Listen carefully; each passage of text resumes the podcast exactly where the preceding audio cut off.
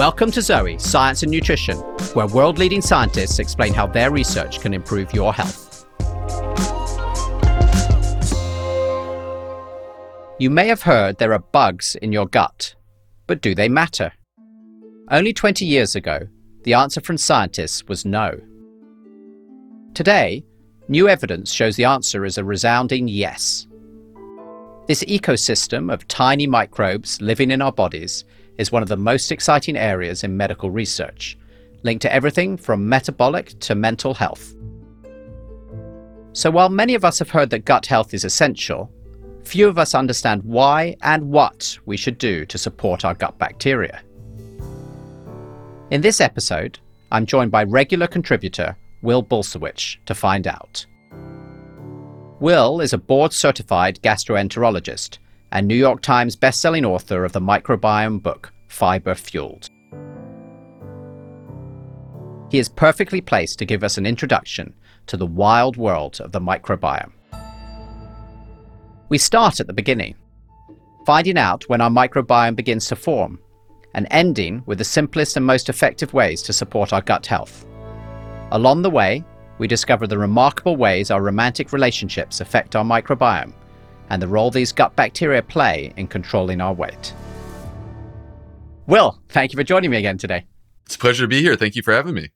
Always fun. Why don't we start, as we often do, with a quick fire round of questions from our listeners around this topic of the microbiome? Are bacteria bad for us? No, it's actually time for us to reevaluate because most bacteria are good. Are there bacteria everywhere in our body? I believe the answer is yes. Our old techniques of cultures, cultures of blood and urine, are, have proven to be inadequate. We're discovering bacteria all over the place, including in our blood. Amazing. I didn't know that. Does everyone have a gut microbiome? Every single person, yes. Every single person throughout human history has had a gut microbiome. Awesome. So if you're listening, you have one too. Does your gut microbiome affect your health?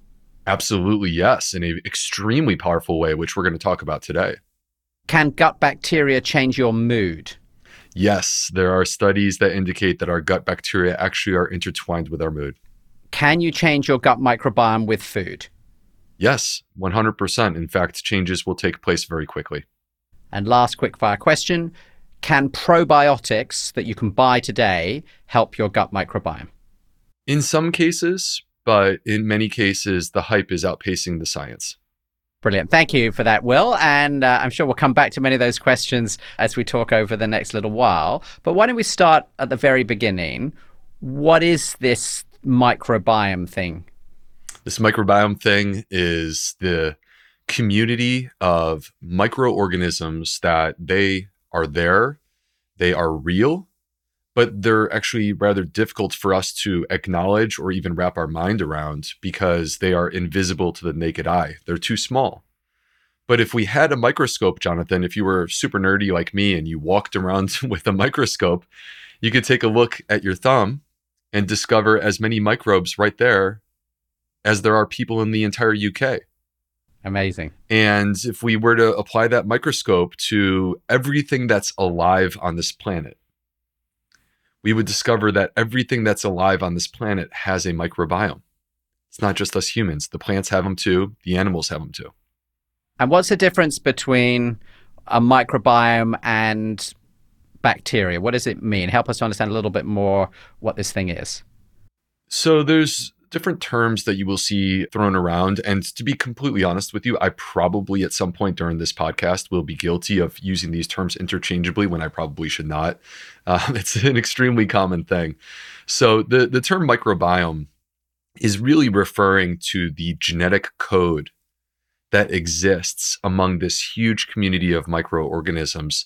These microorganisms, Jonathan, they cover us from the top of our head to the tip of our toes the skin, believe it or not, the eyeball, inside the nose, the mouth, a woman's vagina, even the bladder has a microbiome. But the main place that you will find these microbes is inside our colon. That's where they're most densely concentrated. And the microbiome is the term that we describe the genetic material that these microbes living in the colon basically provide to us. They, believe it or not, have 200 times more genetic material than we have in our genetic code as humans. Which is amazing. So essentially, what I'm saying is if I look at the whole person, what we'll find is that you are 99.5 microbial in terms of your genetic code and only 0.5% human. So I'm hardly a human being at all. I'm almost all microbe from a like a DNA perspective, and just kidding myself that I'm all a human being because I can't see all of these microbes which are around me and inside me. You can't see them, but yet in terms of your DNA, yes, you are less than 1% human in terms of your DNA. But even in terms of the number of cells that make up your body, I mean, this is again very hard for us to fathom and understand. But at a minimum, if we look at your human cells, we believe that you have about 30 trillion total cells. And there are about 38 trillion microbes in the colon alone. And so you are less than 50% human. uh, I think my wife sometimes says that to me when I haven't finished the washing up, but uh, I, I, think it was for a different meaning. yeah. oh, you animal. Oh, you animal. So, and actually, to introduce another term, an appropriate way to describe us as humans is actually a superorganism, which makes us sound like a superhuman. And in a way, we should feel like that because without these microbes, we would only be capable of so much. And one of the things that we're going to discuss today is how these microbes have actually taken up residence and they contribute to the capabilities that we have in terms of our biological functions.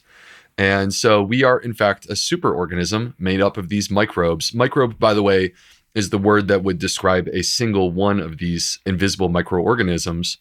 And microbiota is more describing the entirety or the larger pool or community of them. And they aren't exclusively bacteria, but they are mainly bacteria, Will. Is that right? So there's five different types that we would include if we were looking at the entire picture here.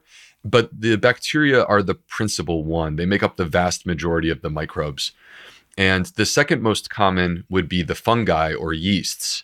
So we all have, for example, Candida. Candida is a type of fungi, and we all have it. It's a normal part of our microbiome. And uh, beyond the fungi, we also may have these microorganisms called archaea, which are my personal favorite. Archaea are not bacteria, they are not fungi, they are their own individual thing. And they, we believe, are the longest lived creatures on the entire planet. Like far, far, far before we ever had dinosaurs, four billion years ago, there were the archaea. And it's actually quite fascinating to consider this because oxygen has only existed on our planet in the last 2.5 billion years. So actually, the archaea were hanging out on this scorched earth for 1.5 billion years without even having any oxygen. That's brilliant. And I think one of the things we're already slipping into doing a little bit is we're talking about microbiome and gut microbiome a little bit interchangeably. And I think for the rest of Today, we're mainly going to talk about the gut microbiome, but it's definitely worth bearing in mind, as you said, that there are many others. My wife is a dermatologist, therefore, she's really interested in the skin microbiome because that's obviously the most important thing for her, and that's this. But I think today we're mainly going to talk about the gut microbiome. And as you said, this is by far the most complex microbiome in terms of the number of species. And it's obviously so interesting for us because of the way that the food we eat interacts with it. So if we are thinking about that specifically, the gut microbiome, what's it for? Right? Why do we have one? You said that we've had one for as long as there've been human beings. How comes? Yeah, let's take a, a little walk through evolutionary history and consider that the very first human, whoever this person was, they had a microbiome. There has never been even a second in the history of humanity that we were free from our microbiome. So we have coexisted and co evolved with these microbes from the very beginning. We rose and we fell together. And when we live and when we thrive, the good news is that they get fed and they can thrive as a result of that. And so, as we went through human evolution together, what happened, and this is like very clear if you look at this from a scientific perspective, is that we grew to trust these microbes. And the reason why is because they are more quickly adaptable. We as humans, like we are creatures of habit and we are not rapidly adaptable. We can't change that quick. But our microbes can change they can change actually very quickly. In fact, a new generation of them is potentially spawned every 20 minutes. So literally just during the time that you and I are having this conversation, we are going from, you know, something that's a child microbe all the way up to a great grandparent microbe. And so as we moved through human evolution, we have to consider that, you know, humans radiated out from Africa. And as we radiated out across this globe, we encountered many different environments that posed their own unique individual challenges. And we were fighting for survival. And there were no supermarkets to feed us. Many people died of starvation. And so we needed these microbes basically to help to support this quest for human survival. And so they took up a very important role, first of all, in digestion of our food, where we could radiate out across the globe and eat a wide variety of foods in many different climates and ecosystems and still have the capacity within our digestive system to break down and process that food. Our microbes do it for us. Second of all, they're involved in our metabolism, our immune system, our hormones, our mood, our brain health, our genetic expression. And so when you look at this entire picture, just coming from my perspective as a medical doctor, we're basically talking about everything that matters for human health. And the part about it that is so bizarre is that what appears to be the most important thing for human health isn't even human. And we didn't even recognize how important this was until about like less than 20 years ago tell us a bit more about that. And uh, I think one of the questions I love, I've heard other people talk about it, is this idea that maybe we should think about the microbiome as an organ of the body. You know, less than 20 years ago, we suddenly discovered the liver. Right. And for all of human history and human science, we never realized we had a liver, which for those of you who are not doctors listening, for many of us, is like, it's quite important, right, Will? Like, it's an important thing to have a liver. Is that correct in your medical opinion? It's it's it, you cannot sustain human life without a liver. Okay, so this is the analogy. I'm I'm not a I'm not a doctor that I've been given. So it's like a really big deal, but we never knew that it existed until 20 years ago. So I guess two questions. Firstly, is it fair to talk about it as being like an organ? And then I guess the follow-on question is, how's it possible we didn't know it existed 20 years ago? So first of all, it, it absolutely is fair to talk about it as an organ. In fact, I think that it's time for us to do that. And there are certainly leaders of science who would agree with this perspective. An organ is something that plays a central role in human health and supports our ability to do the things we need to do from a biological perspective.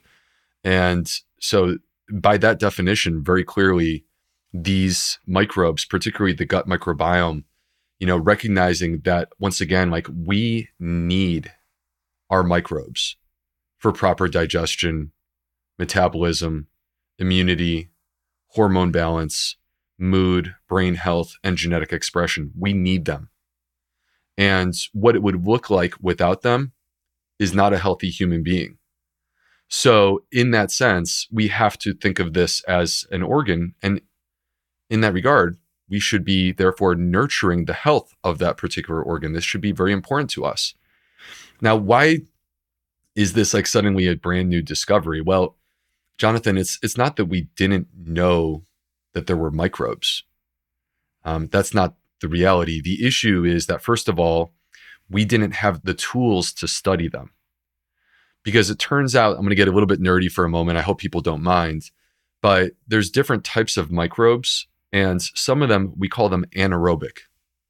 And anaerobic basically means that they they exist in an environment where there is no oxygen. This is like your extreme example of your archaea, uh, which we know, you know, like they're a relatively small part of what's in our microbiome, but that's your example that they were there even before there was any oxygen on Earth.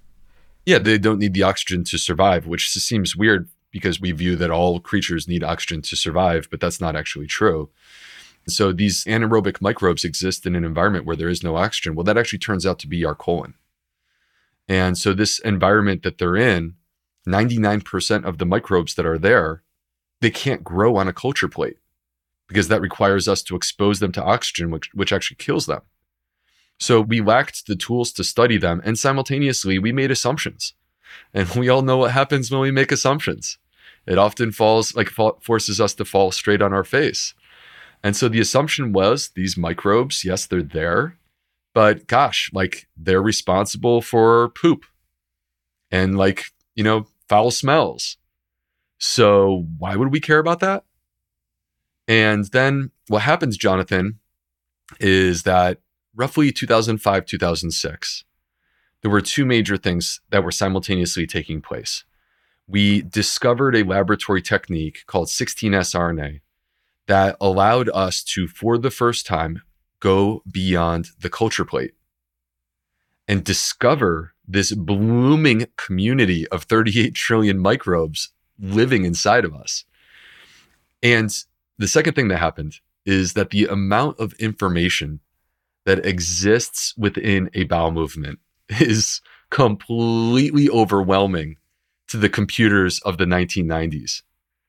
And we needed faster, stronger computers to actually be able to handle this amount of information. Because once again, you may think that we are complicated humans, but from a genetic perspective, we're actually rather simple compared to the amount of information that exists, again, within a bowel movement.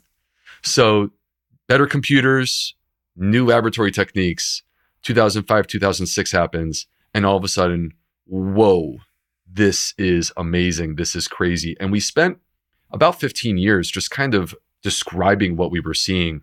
But what's really exciting, Jonathan, is that we're entering into the phase where manipulation of the microbiome is actually becoming a technique that we can apply to medicine to help us get better outcomes for our patients. So that's really interesting. I think so far a listener might say, okay, you convinced me there's a lot of these things and they're diverse and it's different, but why do you believe they matter, Will? Right? Like, why aren't they just, you know, hitching a ride? How do we know that actually they have this effect on our health that you were talking about earlier? Jonathan, we, we have these examples where manipulation of the gut microbiome becomes very powerful in terms of the effects that it can have on our body. And so initially, we're doing research studies where we were describing, oh, in the setting of, for example, lupus or Crohn's disease or ulcerative colitis, in the setting of these autoimmune conditions, we are seeing a you know change in the microbiome that we would describe as dysbiosis. Dysbiosis is the word that we use that means that there's a loss of balance within the microbiome. And if I were to sort of like zoom everyone in using a microscope and you would look at what's happening when there's dysbiosis, essentially there is a loss of the good microbes, less good guys. There are more bad guys. They're kind of showing up more prominently. And then finally, there's been damage or injury to the lining of the intestine. And you have broken down the barrier and created what we call increased intestinal permeability, which some people might call leaky gut. And so this is what exists when a person has dysbiosis. So first we were describing it. Now we're moving into how do we make it better? And can this be used to improve, you know, for example, health? And there's a number of examples, but Jonathan, one of the things that I, perhaps we will do another Zoe podcast on in the future is the microbiome and cancer research where we now have studies. I'm not going to dive too deep into this because I think it would be much better as a complete episode. But we now have studies where when you give a fecal transplant in combination with cancer therapy, people do better. When you manipulate the microbiome with antibiotics and you actually cause harm to the microbiome, people do worse with their cancer therapy. And so now we're starting to come to a new era where manipulation of the microbiome is the next phase of us figuring out how we can actually use this to our advantage for better human health. And I think I should clarify, right, Will, that you're not saying one should never take antibiotics, because I think that's one of the important messages we always want to give, but to recognize that in certain cases it can have impact without a shadow of a doubt in my mind, the greatest discovery in the history of medicine was the discovery of penicillin. Prior to this, the top causes of death were all infections. If we go back to prior to World War II, Many of the wars that took place, the soldiers were not actually dying from the bullet wounds. In many cases, they were dying from the infection that took place after the bullet wound. And so, accelerating up to World War II, this is when penicillin was discovered, and it completely changed everything.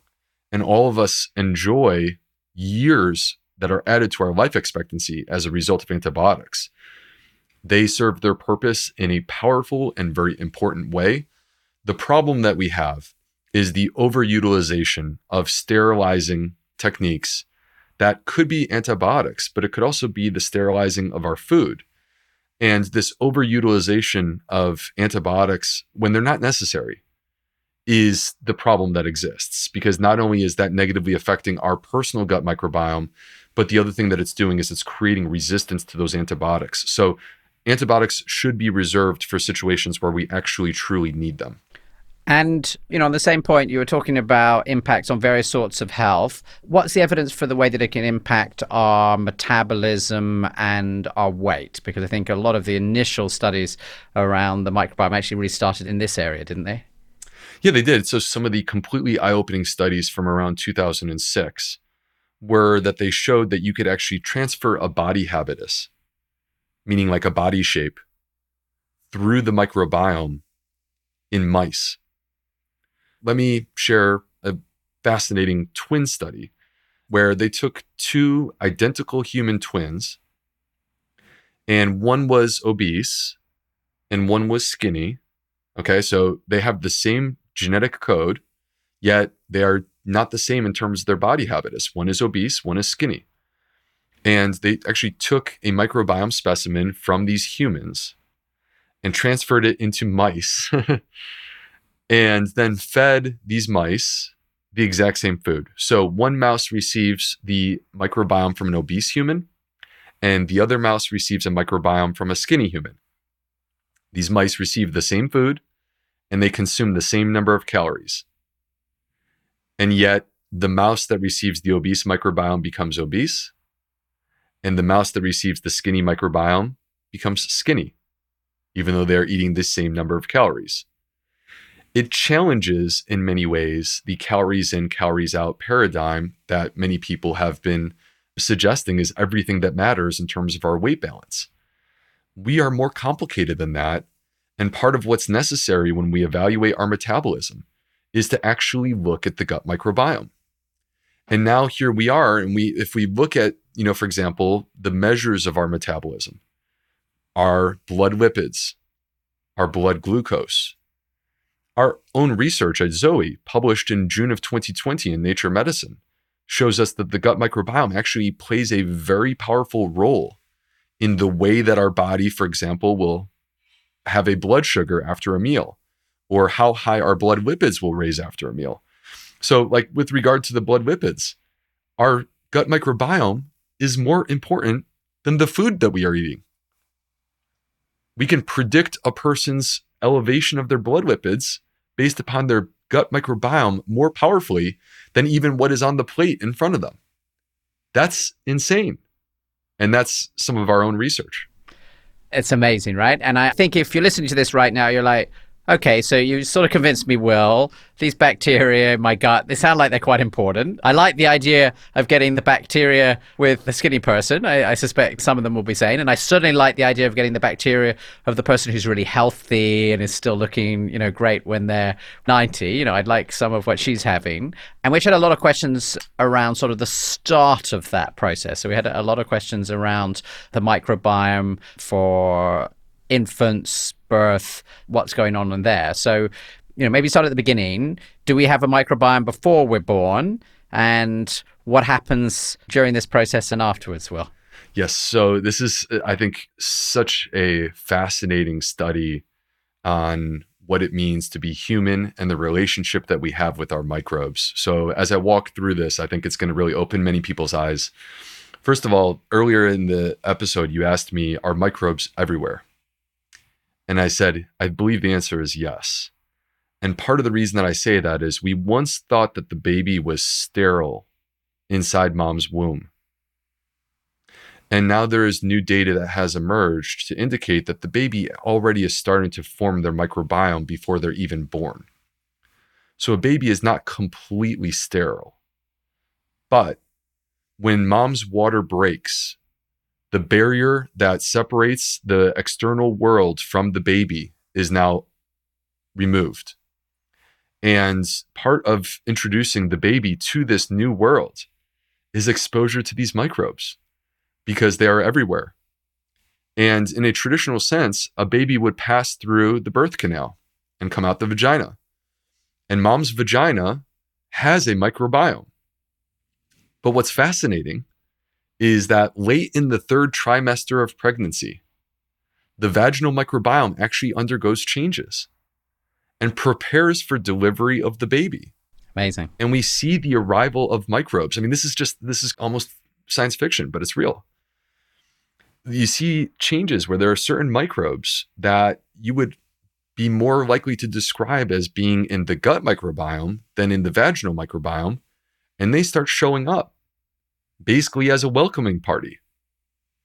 The child passes through, and this is like nature's supercharged probiotic. Welcome to the world. Our first gift is a new microbiome. Here's your new suit. And so then the child is born. And so I'm a young dad, and we're expecting a new baby in just a few weeks. And one of the things that people will frequently do is skin on skin between the baby and the parent.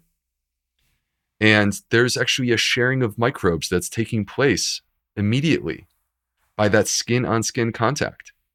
So we are introducing this baby to a new microbial world. It's not a sterile world, it's a microbial world in which we exist. And now the child will start to grow and develop his or her own microbiome.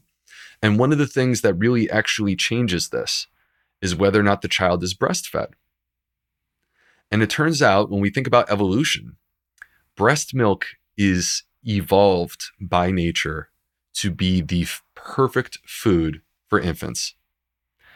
And, you know, I do feel compelled to say this real quick that one of the most stressful things that I've ever dealt with in my entire life, despite all the years of medical training and sick people, was actually when our daughter was born and she was struggling to breastfeed.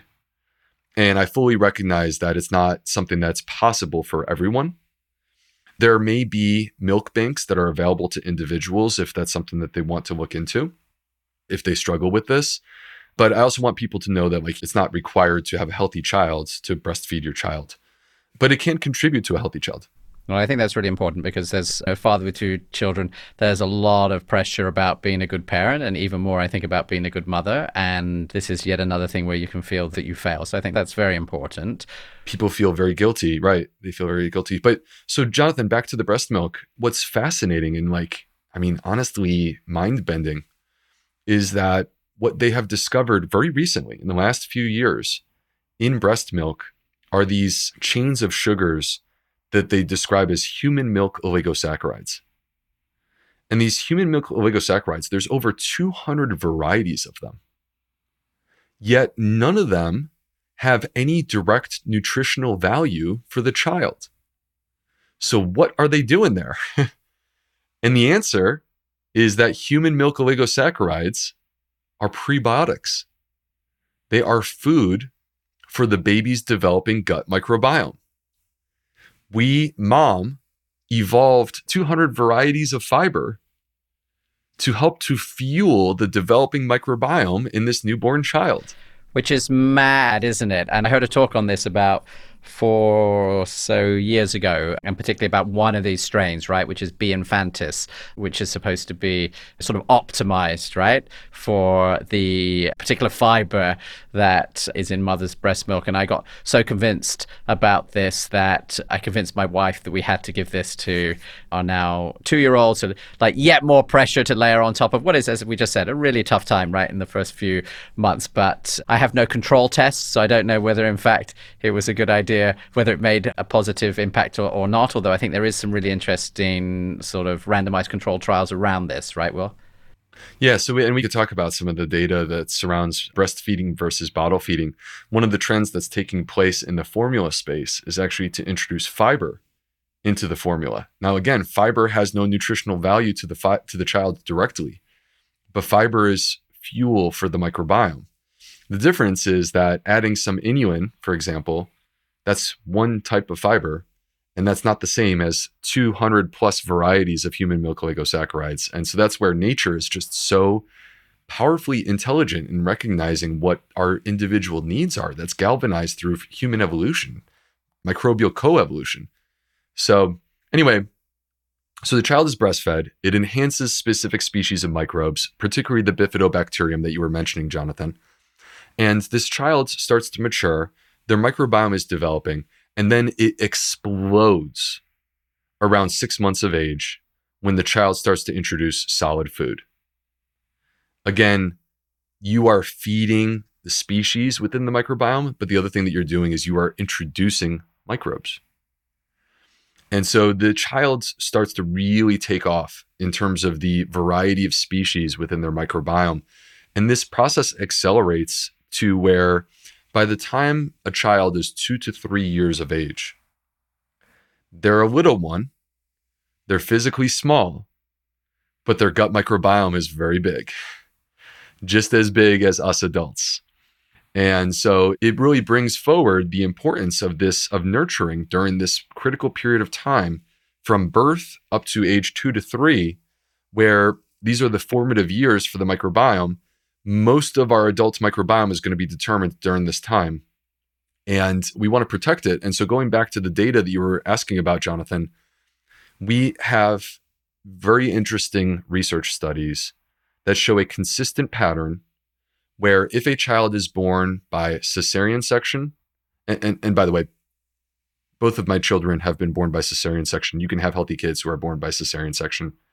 But if a child is born by cesarean section, bottle fed, or exposed to antibiotics during these formative years, these first two years, we end up seeing the same downstream pattern later on in life, which is increased likelihood of metabolic diseases. That includes obesity and type 2 diabetes, and increased risk of immune mediated issues that include, for example, asthma or food allergies or even some autoimmune diseases such as celiac disease. So all of that can sound a bit depressing, and I always think one of the things about this podcast and Zoe is this idea that actually you can take a lot more control than maybe you think otherwise. That a lot of this is alterable. So you know, let's say that's happened in your own previous life as a child or indeed with your children what can you do to help improve your gut health the health of your microbiome? I think it's a great place maybe to focus on towards the end of this really interesting chat. Yeah so the beauty of it is this that your your gut microbiome no matter what you have done and what you've been through your gut microbiome forgives you and wants to have a good healthy relationship with you. And but it's important to see and understand that ultimately our gut microbiome ends up being this image that reflects our environment. An environment I'm using in a very broad uh, sense, in that it includes your nutrition. So the, you know, three pounds, the, you know, one and a third kilos of food that you consume on a daily basis are perhaps the most important thing in terms of shaping your microbiome. And when you change what you eat in less than 24 hours, you will see changes in your gut microbiome. That's how malleable it is. But it also includes, you know, whether or not you're getting a good night's rest, exercise, moving your body, spending time outdoors. What is the environment in your home? Do you have pets? And then I think that there's one thing that I would want to um, bring forward because, you know, let me be the first to say that as an author of a nutrition book, it's way too easy for me to fixate on nutrition for an entire hour and not actually comment on one of the most important parts, which is our relationships that we have. And part of that is the relationships with others. So, real quick, Jonathan, this is uh, new new research that uh, actually I find to be very exciting, where they have shown that we share microbes with our spouse. And actually, we share more microbes with our spouse than we do with our siblings, even though we are in the same family and we share genetics.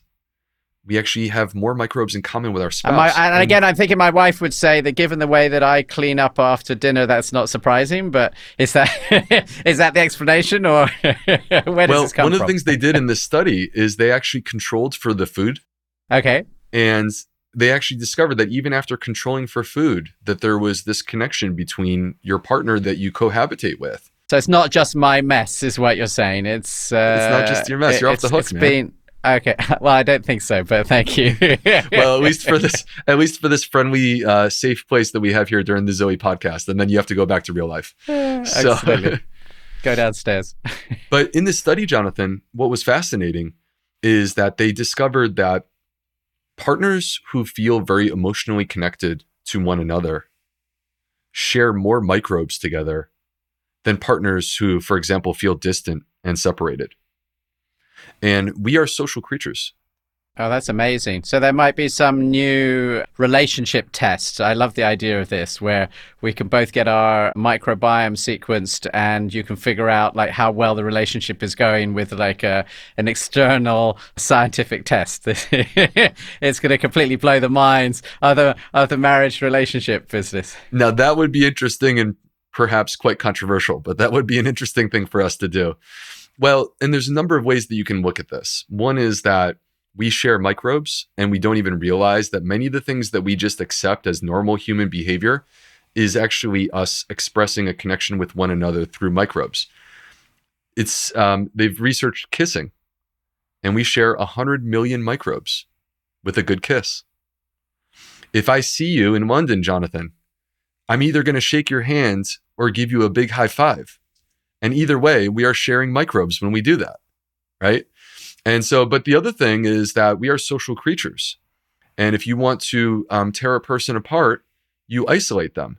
But if you want to bring out the best in a human being, then you surround them with others who love them and support them and make that clear. And so when we feel loved and supported, we are our best versions of ourselves.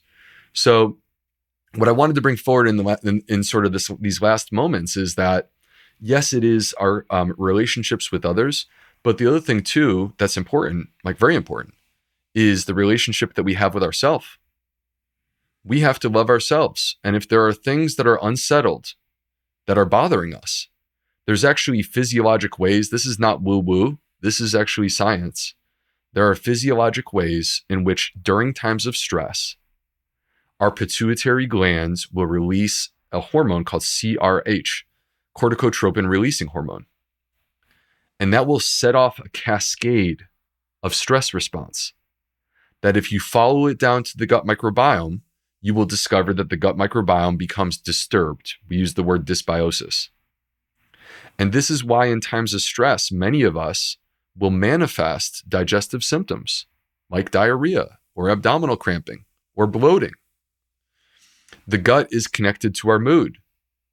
And if you have something that is unsettled, like th- we could use the word trauma, and that could be big trauma, but it could also just be something that's bothering you, or a stressful job situation, or something going on at home, or someone who's sick. And those things can, unfortunately, activate this stress response and be the thing that's holding us back. And the reason I wanted to bring that up real quick is that I think it's important because there are people who exist. I've seen these people so many times. They are often in front of me as patients where they do everything right. They eat right, they sleep, they exercise, and they're not better. And the reason why is because the thing that's holding them back is that there is something that is unsettled and it needs to be addressed. So I, I thought it would be important to bring that in as part of the discussion. I think that's brilliant. I think just before we, we wrap, I think we always love to try and provide sort of as much actionable advice as possible. So clearly, we'll talk a lot more on food in many podcasts. But if I said, well, you know, if somebody's listening to this, they're really convinced that their gut microbiome matters to them, and they're saying, you know, can you give me like three tips around food because you talked about some other things so sort of three tips around something that we can do around food that might be able to be positive for my gut health Absolutely. So, if I'm afforded three opportunities, three tips, the first thing that I would do is to say that we need to increase the consumption of plant food in our diet. Now, this is not necessarily applicable to every single person. You might be 90% plant based, and that is a very healthy diet, and I celebrate you. But in the US, and this is not radically different than the UK, the average person is only 10% plant based. And that means we have a lot of room to increase our plant food consumption because these are the foods that our microbes love to eat. The second rule from a dietary perspective, and this applies to everyone, no matter how healthy your diet is, is that we need more variety in our diet. The food system actually doesn't want this to happen. 75% of the calories that come from plants come from only three plants wheat, soy, and corn. So, if it's going to happen, if we're going to eat more variety of plants, it has to come from within. We have to be the ones to initiate this despite the system. And so, I encourage everyone to focus, make this a focus with your food, with every meal, eat a wider variety of plants. And the third thing is that we're in an exciting time because science is validating things that we've believed to be true, yet didn't yet have the research studies to back it up until recently. And just in the last year, new science from Christopher Gardner, who's one of my partners on the Zoe Scientific Advisory Board, he's at Stanford University. And in collaboration with Justin and Erica Sonnenberg, also at Stanford University, they looked at an intervention where people consumed more fermented food. And in just 10 weeks of increasing their fermented food consumption, they were able to increase the diversity within their gut microbiome and reduce measures of inflammation. That's powerful. That's amazing, isn't it? Well, well, thank you very much. You know, this was an introduction. I am sure we're going to come back to many of these topics, given that gut health is one of the things we we're sort of passionate about on this podcast. But I'd like to just try and sort of summarize what we've covered today. So we start off by saying, like, what is the microbiome? And the answer is, particularly the gut microbiome, is these trillions of mainly bacteria inside our gut and then we said, can it be an organ? And I think your answer was, you know, from your perspective, you know, it is an organ. Then you talked about a number of studies that really shows you know, I guess sort of real scientific proof for why the microbiome works, of which you gave this, you know, really amazing one, which I've heard before, where they took the microbiome from two twins, one of whom was overweight and the other not, and you could actually carry that over to mice, even though they were eating exactly the same food. And so really showed this real causal impact and then we talked a little bit about sort of how the microbiome develops from birth. I think you shared this fascinating information that maybe, you know, as a baby, we're not even completely sterile inside the womb, despite being sort of wrapped up in this protected state. But certainly from the point that your mother's waters break, then suddenly you're getting exposed to all of these bacteria from your mother, which are maybe being specially curated for you. And then there's many other things beyond food, which I think is particularly interesting because we tend to really fixate a lot on food.